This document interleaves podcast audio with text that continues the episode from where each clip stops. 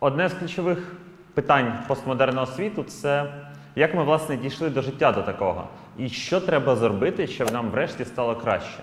Століття розвитку європейської культури, європейської цивілізації призвели до ситуації ХХ століття, до жорстокості, воєн, страху, скепсису, зневіри та розгубленості. Тому постмодерністи повертаються до своєї історії, до старого досвіду, щоб поглянути на все це, переосмислити та, зрештою, ем, розробити новий досвід, реконструювати щось із позиції постмодерну. А ми в демократичній школі майбутнє повертаємось до досвіду постмодерністів для того, щоб поглянути, як виходити з ситуації постмодерну і що робити, щоб стало краще. Так от, у своїх романах інтертекстуальних, нелінійних та складних постмодерністи часто спираються на досвід домодерної культури, цієї давньої культури. А з фантастичною регулярністю звертаються вони до середньовіччя. От, наприклад, передмови до хазарського словника, неодноразово вже згаданого, там Милорад Павич описує складну історію публікації цього словника, його написання, віднайдення в 1691 році, та перший е, момент, коли цей твір побачив світ. Ясна річ, ця історія повністю вигадана. Але це історія про середньовічні колізії. Роман охоплює три сюжетні відтінки, три хронологічних відтінки. Вони віддалені у часі, незалежні один від одного.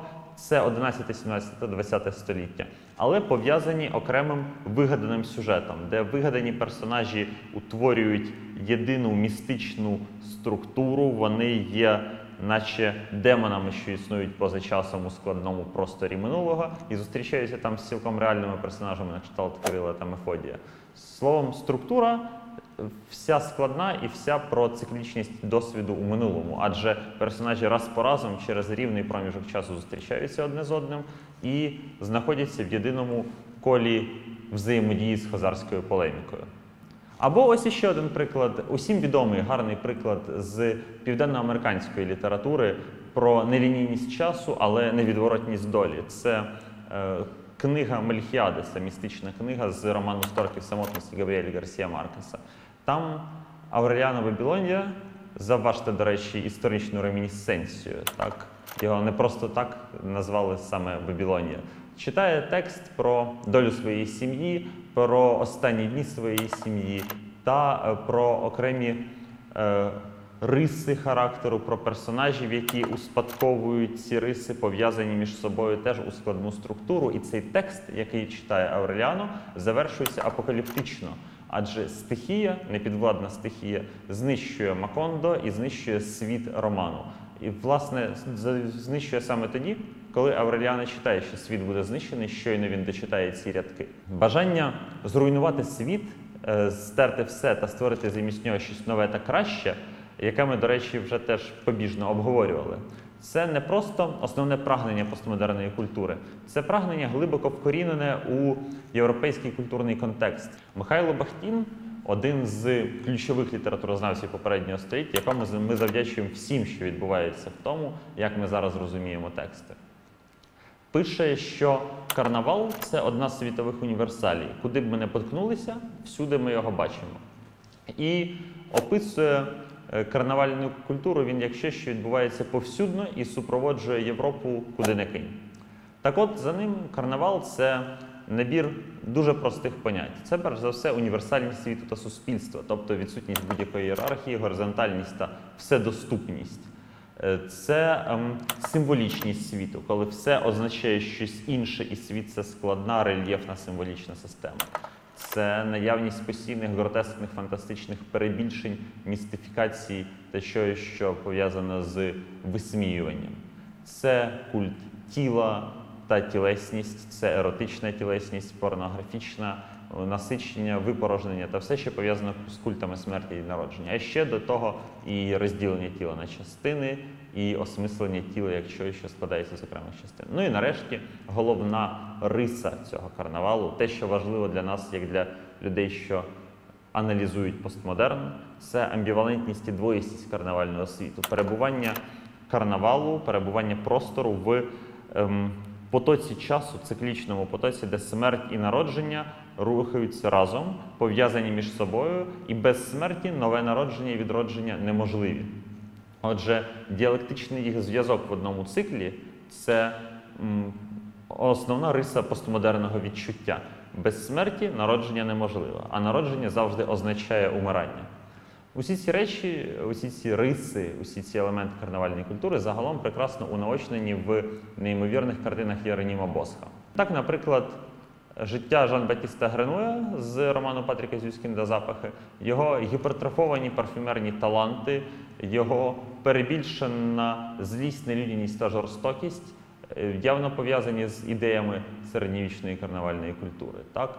Так само і те, як його роздирають на шматки від великої любові ем, безхатьки на площі, на тій самій площі, де він народився, і на тій самій площі, де раніше було розташоване кладовище. Це ідея, ця оповідь це дуже гарна ілюстрація двоїстості карнавального світу, зв'язку з смерті з народженням. Або от ще гарний приклад. Роман «Ім'я Троянди Умберто Еко, уже неодноразово згадуваний, той, який Умберто Еко пише, спираючись на свій досвід вивчення середньовіччя. Так, він теж залучається до низки карнавальних запозичень. Це стихії, які безконтрольно мають владу над світом, які руйнують силою вогню бібліотеку у тому самому аббатстві. Це ем, старий та перебільшено загрозливий сліпець Хорхе, який і є головним привидом зла у романі. Так? А Вільгельм, головний протагоніст, перебільшено проникливий, розумний та адекватний аналітик. Є в романі місце і культу еротичного тіла, саме тому він, до речі, і називається ім'я Троянди. Це ж роздуми про перший еротичний досвід оповідача. Навіть ті твори, які сюжетно віддалені від середньовіччя, вони теж є носіями цієї ідеї і носіями середньовічної карнавальної культури.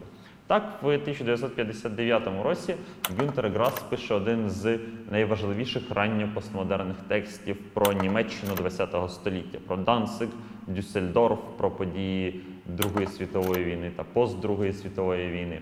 І герой роману барабанщик Оскар, що наділений надприродніми силами, відіграє в романі роль блазня. Він відмовляється рости і своїми е, фантастичним голосом або своїм фантастичним барабаном перевертає світ і життя людей навколо.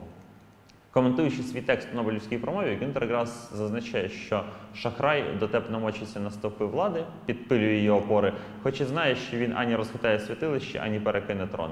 А ось величне, що не мій шахрай пошвендіє собі далі, е, стане мати жалюгідний вигляд, а трон трохи захитається. Гумор блазня бере гору над зневірою. Саме це висловлення влучно відображає суть карнавальної культури. Сміх та висміювання це шлях до оновлення та оздоровлення світу.